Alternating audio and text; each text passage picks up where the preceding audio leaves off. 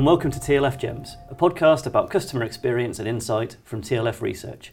I'm Stephen Hampshire. And I'm Greg Roche. In this episode, we'll be discussing Chapter 3 from our book, Customer Satisfaction.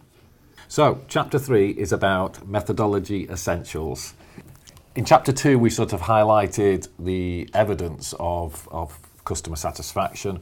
What we're really looking at now is the essentials behind it. And sometimes this is a little bit subtle because the essentials are the things that really make a difference. The first thing that the sort of the book um, starts with, keep in mind this wonderful book was written in 2007, is that customer satisfaction at a national level is is static. But um, we have some more information um, on that, much more up to date information, don't we, Stephen? Yeah, thanks, Grace. So, so I, I, I, thought we should update that, given the you know the charts in the book finish in, in sort of 2006 and 2007. Uh, so I went and, and got the, the latest results from UKCSI, um, which is available from the Institute of Customer Services website if you want to have a look at that. Uh, and I also got the, the latest ACSI, the American Customer Satisfaction Index. Um, and looking at the, the kind of long term trends on those, both of them have actually been trending up. So, so the book starts with a, with a kind of, I was going to say assertion, but, but, but with a, a statement of fact, really, that you know, at that point in the mid 2000s, customer satisfaction didn't really seem to have been, in the long term, improving. It had gone up a bit and down a bit, but, but net, it hadn't really moved anywhere. Um, looking on now from the sort of mid 2000s to, to where we are in 2018, both UKCSI and ACSI seem to have trended up since that point in the mid 2000s Again, with the odd up and down, the odd dip. Um, but, but overall, the, the trend in both seems to have been up. Perhaps now beginning to plateau. So, you know, if we look at UKCSI, for example, you know, it, it's had a, a, recent dip and then it's, you know, reached a high a couple of, of waves ago, so a year ago now. Uh, and since then has, has had a sort of slight dip again. So it does, does seem to have kind of plateaued and, and a similar sort of pattern looks to, looks have applied in, in America as well. Yeah, and you know, questionably over the last decade, you know, the focus on the customer has increased. Mm. Um, you think of the number of surveys you can fill in now. Every time you go on a website, you'll get a survey. Um, how many companies now have adopted, you know, we are customer centric. Um, the customer is at the heart of what we do. Um, customer charters, customer pledges. There's no doubt the importance of having satisfied customers. The concept is much more embedded now than it was than than, than it was ten years ago. Um, why do you think it still isn't improving at such a, a, rapid rate? Given we've seen some improvement, what what what mm. what do you think is is now limiting limiting it? It's an interesting point that because yeah, it certainly has trended up a little bit, but but now seems to have stagnated. And, and interestingly, where it's stagnated is at a level, um, you know, let's say kind of high 70s, maybe low 80s occasionally. It's at a level that I would describe to a client who got a score around there as kind of you know good but not great fine yeah, you're yeah. one of my quite good suppliers i'll buy from you again it's not wow it's amazing and I think that's and that's partly because it's an average. So behind that average, there are some great organisations and, and some not very good organisations. But I think it is also indicative of the fact that you know, 10 years of steady work, picking the low hanging fruit, you know, addressing the things that are big problems for customers will get you to be quite good. Uh, and I think that's what a lot of big organisations have done now. They are pretty good at what they do pretty consistently most of the time for most customers and even having a rather crude um, measure of customer feedback, whether it's just verbatim comments coming in or listening to customers, it's certainly enough to identify that low hanging fruit. You know, if customers aren't satisfied with delivery performance, it's probably quite obvious to an organisation, with or without a customer survey, even with some of the internal KPIs, it won't take a genius to to make them realise that customers aren't happy when things don't arrive on time, or part delivered, are late, or are damaged. So mm. I think some of that low hanging fruit has been addressed because people are understanding customers are important, and perhaps that moves us up to a score of 8 out of 10. Mere satisfaction might be one of the what, what one of the phrases, and something that Stephen and I are going to talk about a little bit is, you know, eight out of ten compared to nine out of ten. You know, is eight out of ten enough? Really? I think that's exactly right, Greg. And I think you know, where the argument that the book makes is that satisfaction isn't moving for one of three reasons. Either people don't understand, you know, why it's so important uh, and quite exactly what it is, or they don't have a very good measure of it. They don't have a good survey in place, or they do have a good measure and they're not doing anything about it. And I think those conclusions are still broadly accurate, even Yeah. if we accept that actually satisfaction has improved. People have done the easy stuff, but still most of them aren't taking that next step, the sort of good to great step. And again, I think that you know the, the question comes back to: is that because their survey isn't right, or is it because they have got the information they're not doing anything with it? And I think it, you know, those two things are still weaknesses in, in a lot of people's surveys. Yeah, they, they, they've got to be the two dominant, the you know the two dominant um, reasons behind it. It, um, it I, I, I just sort of find it really, really sort of interesting in terms of the whole, um, you know, the ability to sort of um, take action because it, it, it's. I sometimes really feel a bit nervous about saying this to customers that, that there isn't a quick fix. When you go to a conference and someone says, We changed this and our net promoter score went from A right up to B in a matter of 12 months, you assume the person is telling the truth, but you think that's not typical, that's an unusual circumstance. And if we look at a lot of our clients, particularly those who've been with us for a decade, when did customer satisfaction really start taking off? It's probably two to three years in the process. And it's hard to say to someone, you know, this is about changing culture, this is about changing things, this is about customers noticing that change has happened and changing their opinions and attitudes about that so they behave in a different way. We'll come back to that in a minute. And you know what? You might not see much happen for two to three years of hard work because it is hard work. But you know that that is, that is, you know is is you know is the truth. And I do think that one of the reasons, perhaps, why why customer satisfaction surveys, why, why it's grown, but perhaps we're at the next challenge of, of of the next plateau at the moment, is it does require a medium-term commitment to it, not just a short-term commitment. Hey, let's fix deliveries. That's going to make our customers less dissatisfied, which it will do but then it now requires a little bit more understanding of the benefits because it's now more a medium term than a short term um, investment. Yep, and I think I agree with, with all of that.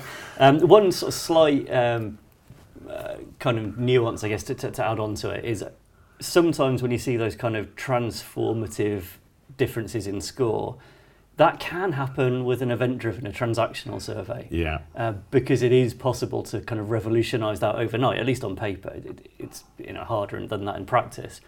Relationship surveys are always going to take a couple of years for for customers to really believe that things have have changed. Yeah. Um, I think we should invite our friend Tom Peters into the room because do you know what, Stephen? Perception is reality. Perception certainly is reality. Yeah, th- th- that's a quote that we've probably already used in the podcast multiple times, and, and we certainly use quite a lot. Um, and I think what I really like about it, uh, well, th- there's lots of things I like about it, but one thing I, I really like about it is that it emphasises that customer satisfaction isn't about service quality, it's not about product quality, it's about how a customer feels. It's about the emotions and the feelings and the thoughts inside the customer's head. Um, and that's something that uh, it, it sounds like such a simple thing, but it's a sort of piece of mental judo that completely changes the way you think about uh, how you improve the customer experience. Ab- ab- ab- ab- Absolutely. And, uh, you know, one of the sort of little promises that I made when we started this podcast is I'm not going to just read chunks of the book, but there is a really good sort of sentence that I, that I, I think sums up that sort of mental judo. And it, you know, it's where Tom Peters is emphasising that whilst customer judgments may be, may be idiosyncratic, human, emotional, end of the day, irrational, you know, and fundamentally just wrong, you know, they aren't accurate, they aren't the truth. However, they are the attitudes on which customers base their future behaviours. And as Peter says, you know, you know, the possibility that customer judgments are unfair because they are unfair isn't really much consolation when they've taken their business elsewhere. Mm. So it does take a maturity of an organisation to sort of say, okay, if that's what they think, that's what they think. And I certainly think some of our clients have been able to mentally switch that position and say, well, do you know what? If it's perception is reality, this is quite an easy win because it's a communication message. Rather than doing anything we need to not, we need to align a perception. Okay that's not always that easy but it's certainly communication rather than action which in many scenarios is is easier. Absolutely. I think for me that perception is reality. Once you once you get away from bickering about is this true or is it not true it opens up two ways to improve that, that you just haven't seen before. One of those is why do customers think this if it's not true? Well, you know, and maybe we're wrong. Maybe yeah. we need to dig into whether our understanding is right. What signals are we sending them? Why are they saying that? How did they come to that conclusion? Absolutely.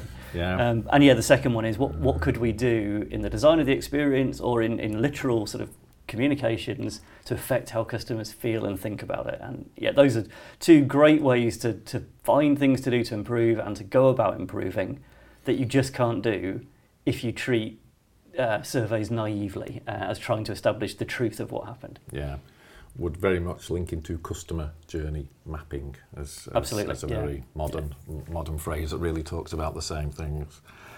I think in terms of, of sort of a fundamental and, and I think this is a, a key moment to grasp, is the difference between attitudes, behaviours, and um, organisational success. And I think people often use the phrase satisfaction and loyalty as a single phrase, where indeed they're both different things. So fundamentally, you know, for an organisation to be more successful, it wants customers to behave in a way that's advantageous to it, such as buy more, become less price sensitive, recommend more, not look at the competition. And if you and if you can get customers to behave in that way, that's really good for the bottom line. Now, getting someone to behave in a certain way is a really, really powerful thing. And the way you get them to behave in a certain way is how you treat them, how you make them feel, their attitude towards you. And that's really then satisfaction. The theory and the reality being that if you make them really satisfied and happy, they're going to behave in that way that I've described, which is advantageous to the business. But equally, if you made them dissatisfied or unhappy, they're going to behave in a different sort of way, complain a lot, tell others, become a costly customer to service, and become someone that's unadvantageous, behaves in a way that's unadvantageous to, to the organisation. And I think being able to um, another one of your mental judos, to split out satisfaction from loyalty and see that one links to the other, the attitude links to the behaviour, helps clarify what you're trying to do. Yeah, absolutely. I think the point you're making, and, and, I completely agree, is that there's a lot of agreement going on. Yeah, here know, one, one, day we'll, we'll get into an argument, but uh, maybe in a, a second. i have got a grenade to throw at you in a second. But um, so cust- customer behaviours make us money. That's I think almost everyone would agree with that. Uh, bef- behaviours affect how customers feel. I think almost everyone would agree with that. Um, at least if they're kind of assume customers are vaguely rational about anything. The only point of, of question, therefore, might be do, do customer attitudes and feelings affect customer behaviours? If we accept that, then we've got to accept that whole kind of service profit chain principle. The way we treat customers affects how they feel, which affects how they behave, which affects whether we make money. Absolutely, um, yeah. But being clear on the distinction between attitudes and behaviours is crucial to understanding how that operates. Uh, and I think that's that's why it's helpful to, to, just really be clear on satisfaction's an attitude, you know, retention or referrals, that's a behaviour. Here's my uh, potentially provocative question is net promoter score measuring an attitude or a behaviour? Is net promoter score measuring an attitude or a behaviour? Well, it's trying to measure um, recommendation, so you'd have to say it's a behaviour. And um, the author of that would link it to loyalty. So um, I'd be saying it's trying to measure a behaviour. Yeah. I feel I'm being set up here, You- Stephen. not- I was sort of hoping you'd say that because I, I don't think that. I, I think it's measuring an attitude, but it's pretending to measure a behaviour, and Right. that's that's one of the questions I have with some of the assertions around Net Promoter Score. So I think if we were being, um, if we're trying to develop a new category, we might say it, it's a behavioural intention. So it's it's not exactly how do I feel, Ooh, and it's I not like it. exactly what have I done. I like it. It's what am I planning to do or going to do. I didn't invent that, by the way. That's that's no, I hadn't assumed you had, that's an existing category of, of stuff. Um, so it's it kind of sits in the middle, doesn't it? And I think that's one of the reasons that you know one of the reasons it's really popular is because it is leaning towards the behaviour, um, which which is Nearer the end point that people are looking for. it's clearer yeah. that it has a Yeah. financial benefit to the business, and that's that's why it's popular with the board. But in reality, I think it's an attitude, not a behaviour, and I think you know understanding it cannot quite be an actual measure of behaviour is important to understand what it can and can't do. Yeah, I think that's a good point. Really well made. Yeah, yeah, that that, that does make a lot of sense. Um, in in terms of um, one thing that, that I thought was interesting in, in, in, in the book, and I thought, oh, I wonder if that's dated, is this idea about why companies don't act. There's a whole bit on the methodology that we will spend a lot of time talking about over, over, over forthcoming podcasts. But it, it was a point it made about competition. Um, there are some organisations that have hostage customers or, or ones where it's difficult to move or the amount of effort put into re- in, into changing supplier just doesn't just doesn't you know wa- warrant it. And we will perhaps see some evidence of that when we look at the sectors within the UK CSI, you know, the types of sectors that are at the bottom are perhaps more some of the traditional, the utility sectors, some of the public uh, sectors, and certainly those that are at the top of the league table tend to be the more highly competitive um, sectors. But the bit which I thought would be interesting just to chat about a, a- a little bit was where the book says about too much competition, and particularly if competition is getting quicker, smarter, that you're looking for a quick return, whereas 10 minutes ago we were saying this is a little bit about having a medium term vision. Yeah, I, I absolutely. I, I'd forgotten that bit of the book until we came to reread it for the podcast, and I, I, I noticed the same bit. I thought that's really interesting. I, I you know, talk a lot about the problems of too little competition and people Yeah. becoming complacent. I don't often think about the flip side, and and it's very true, isn't it? If you think about really cutthroat competitive markets, they have a tendency to become very price focused. And I guess the debate is is that because of customers? Are, are customers you know, are customers getting the, the, the, the, market they deserve, if you like? It, Yeah. you know, is it because they show no loyalty, they just f- switch on price, that they've created these hyper competitive cutthroat markets? Or is it a failure of imagination from suppliers in those markets to actually provide any differentiation in terms of service or product? Industries that have price comparison websites in them, you know, probably uh, perpetuate this issue as well. How difficult to bring service and quality of service into that equation when the industry itself would be saying it's all about price, our products are all the same, even though the products aren't all the same. Yeah, I definitely think there's you know, the worst thing that can happen to to uh, you know a company, any market really, is for that market to become seen to be commoditized. You know whether or not it really is is again perception is reality. If customers don't see any differentiation, then there isn't any. Um, and I think yeah, it's something we should we should probably think more about. Does that kind of intense competition prevent you from being able to make the kind of long term Yeah. loyalty strategy that, that that we're always trying to encourage companies to adopt. I hope not, and I hope it's possible for at least some customers in most markets to see the value of a fundamentally better product, better experience. Um, there are certainly some markets where uh, I- I'm still awaiting, you know, the company that tries to set itself apart in that way. And you you think perhaps of financial services Yeah. naturally. I mean, do the likes of Metro Bank You know, it, is that a potential disruptor trying to do something on customer experience rather than on price? Certainly set up in that way. Mm. Certainly positioned itself in that way. Is it way. working? It's the question, isn't it? Yeah. The initial feedback they would say is yes. Time will be, you know, a, you know, a better judge of that. Mm. So, we're at eight out of ten on satisfaction. Is that good enough? Is that going to make bottom line improvements? What sort of conversations does that lead us into? Should I spend a load of money trying to move us up to nine out of ten? The big boss man says. Well, I think that's a, a Probably yes, but we need the data to answer that, don't we? But I, I was pleased to see you flip back a page there because I was worried you'd, you'd gone past this section of the chapter.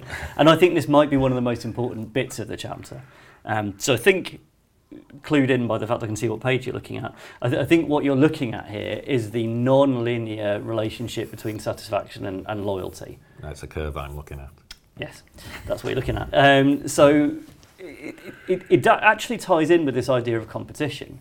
So according to, to a load of work that Harvard Business School did, you know, back in the probably late 90s into the early 2000s, depending on different markets, you will see different shapes of relationship between essentially performance, satisfaction, and loyalty in terms of retention.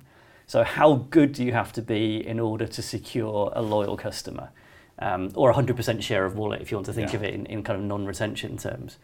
Um, and their argument would be in a lot of markets, you get sort of um, disproportionate benefit for having a very, very high level of satisfaction. So, in other words, if you're scoring 8 out of 10, probably several of your competitors are scoring 8, out of 10, and I, as a customer, yeah, I like what you do, I'll buy from you, and I like what they do, sometimes I'll buy from them, I'll, I'll have a portfolio. Yeah. Whereas, if you can make me score 10 out of 10, chances are none of your competitors are, are scoring 10 out of 10, um, because satisfaction is a bit of a, a relative measure. So, if you can make me score 10 out of 10, I'll probably buy almost always from you, and that therefore leads to disproportionate amounts of profit. Yeah and would link to the phrase passive if you think net promoter Absolutely. score. I think Absolutely. it is quite a yeah. you know. Well, I think that's the origin of the, the net promoter kind of mindset, really. Yeah. I, I, I think you know you gave the complete research answer. You need the data to see the model. It will depend on the market, the competition, and all those sort of things. Um, one of the things that I sometimes notice is a little bit of a um, a distraction. The world of customer satisfaction is great for having red herrings in and everyone can prove their own little theories matter. But I think a word of warning is sometimes you get that scenario where someone says, hey, look at this customer, they scored us 9 or 10 out of 10 and they've left mm. and gone to someone else. Is it worth bothering? And look at this customer, they were really unhappy with us, complained, scored us 3 out of 10, and you know what? They've stayed with us. Mm. And I think we've really got to be careful of saying, okay, you know, those scenarios happen, but they're oddities, they're extremes. You know, that isn't how, how, how the bulk of people, um, the bulk of people think. Mm. I, I, I think once you start getting to 8 out of 10 and you've sort of got over, yeah, customers matter, I think some more things come into is it worth getting to 9 out of 10? And sometimes it's looking, I think, at even the, besides the loyalty behaviours of a nine, how much more likely are they to do all those positive actions? Mm. You know, 70% more likely rather than 30% more likely, hey, it's worth moving from an eight to a nine. You know, how less price sensitive are they? Or 20% compared to 10%. You can quantify all that if, if you have the numbers that you say. I think the other thing is sometimes picking up metrics like inbound co- um, inbound phone calls, complaints, cost to service. Certainly, in, you know, with some of my clients, some of the biggest savings are saying, "Hey, do you know if we have this customer satisfaction at ninety percent?" You know, they're quite cheap and efficient to service. If they're at 80%, they're still clunky and costly to service. Our bottom line can improve, our costs can, re- can reduce, we can employ fewer people in our contact centre because we're going to have fewer inbound calls if we have satisfied customers. And that seems to uh, appeal again to the short term mindset, which I find quite a powerful, quite a powerful link. Yeah, I think that's a very good point. I think, you know, those kind of non-linear links, this is something we'll come back to towards the end of the book actually, but those kind of non-straight line links between your performance, between customer attitudes, between attitudes and behaviours, and between customer behaviours and your costs and profit um, just pop up again and again and again. And it's always worth bearing that in mind that we, we have to think about not a straight line. uh, If you get a little bit better, you get a little bit more reward. Is often get a bit better, nothing happens. Get a bit better, nothing happens. Get a bit better, huge reward um, in that third or fourth year that you mentioned. Yeah. Sort of gradually, then suddenly, really, you know, you know, really would be a phrase that springs that springs to mind. Yeah, indeed, it would. Yeah. Um, the, I'll, a lot of the book is going to sort of spend um, time talking about the subtleties that really get into that measurement, and that's the reason why, because there are a lot of subtleties. But I think probably, you know, a fundamental of the whole principle is the lens of the customer versus the lens of the, uh, you know, of the organisation. You know, the criteria you have to judge yourself against is the same criteria that customers are judging you against. It's the natural step from perception is reality. And I think it's a big part of moving from an eight to a nine. You can probably get to an eight looking internally with some good management data. But to start getting from an eight to a nine, you've probably got to start seeing the world through the lens of your of your customer. Hundred percent agree with that. Yeah, and I think the the probably the best um, or the biggest symptom you see of that in particularly in business to business surveys.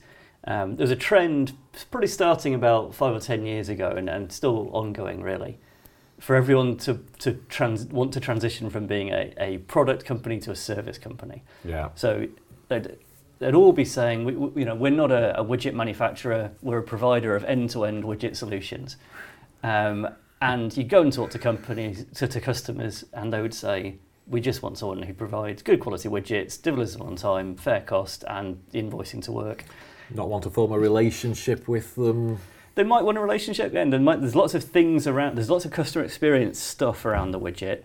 But what I don't want to do is manage it all through your software and allow you to be my end-to-end solution provider. So some people do, and you know, if, if they do, that's great. But but I think it's the the starting point of what we want to do rather than what customers want from us, which is indicative of uh, a kind of wishful thinking rather than actually what our customers interested in. Yeah. And I think a fundamental of this is particularly in successful businesses where we have been doing very well for years, we understand our market, we understand our products, is actually taking that step back and saying, so what are customers assessing us against? And sometimes customers, you know, you have to interview them in a certain way to get them to articulate what what they want. I suggest most people who buy drills, you know, isn't isn't because they like drills or they've got a collection of drills or they like the sound that drills makes or the fact they're really good machinery. They buy a drill because they want a hole in the wall or actually they want to hang something up. So, you know, a competitor to a drill might be something that helps you hang something up. You know, and it is really seeing that end use benefit to the customer of which you're part of that chain. Um, and, and, and that's not always easy to do, I think, is, is what I'm waffling around. No, it's not. And I think and the key thing really is, I think with, with qualitative research, and, and that's what we're talking about to understand the lens of the customer. With, with qualitative work, research in general, it's always about digging deeper. So it's not what customers say; it's listening for the thing behind what customers Yeah. say. Um, Yeah. it, it, it goes back to the, that old Henry Ford quote. You know, if I'd asked customers what they wanted, they'd have said faster horses. What's the fundamental need? The, fast, the fundamental need is to go faster. Um, so if you listen correctly, if you understand the fundamental need, then then research lets you understand what matters to customers, um, and that's that's what it's all about: understanding what's important. Because customer satisfaction is about doing best what matters most to customers, doing best what matters most. I think that nicely moves us on to probably the next chapter that we'll be doing because if we're going to judge ourselves against perception, we've certainly got to ensure we ask the right questions, and that's what we'll pick up in our next podcast. Thank you very much, everyone. Thank you. Uh, you can find us online uh, at tlfresearch.com and on Twitter at tlfresearch. Um, if you listen to podcasts on iTunes, please find us there, subscribe, rate, and review us. Um, and yeah, see you next time.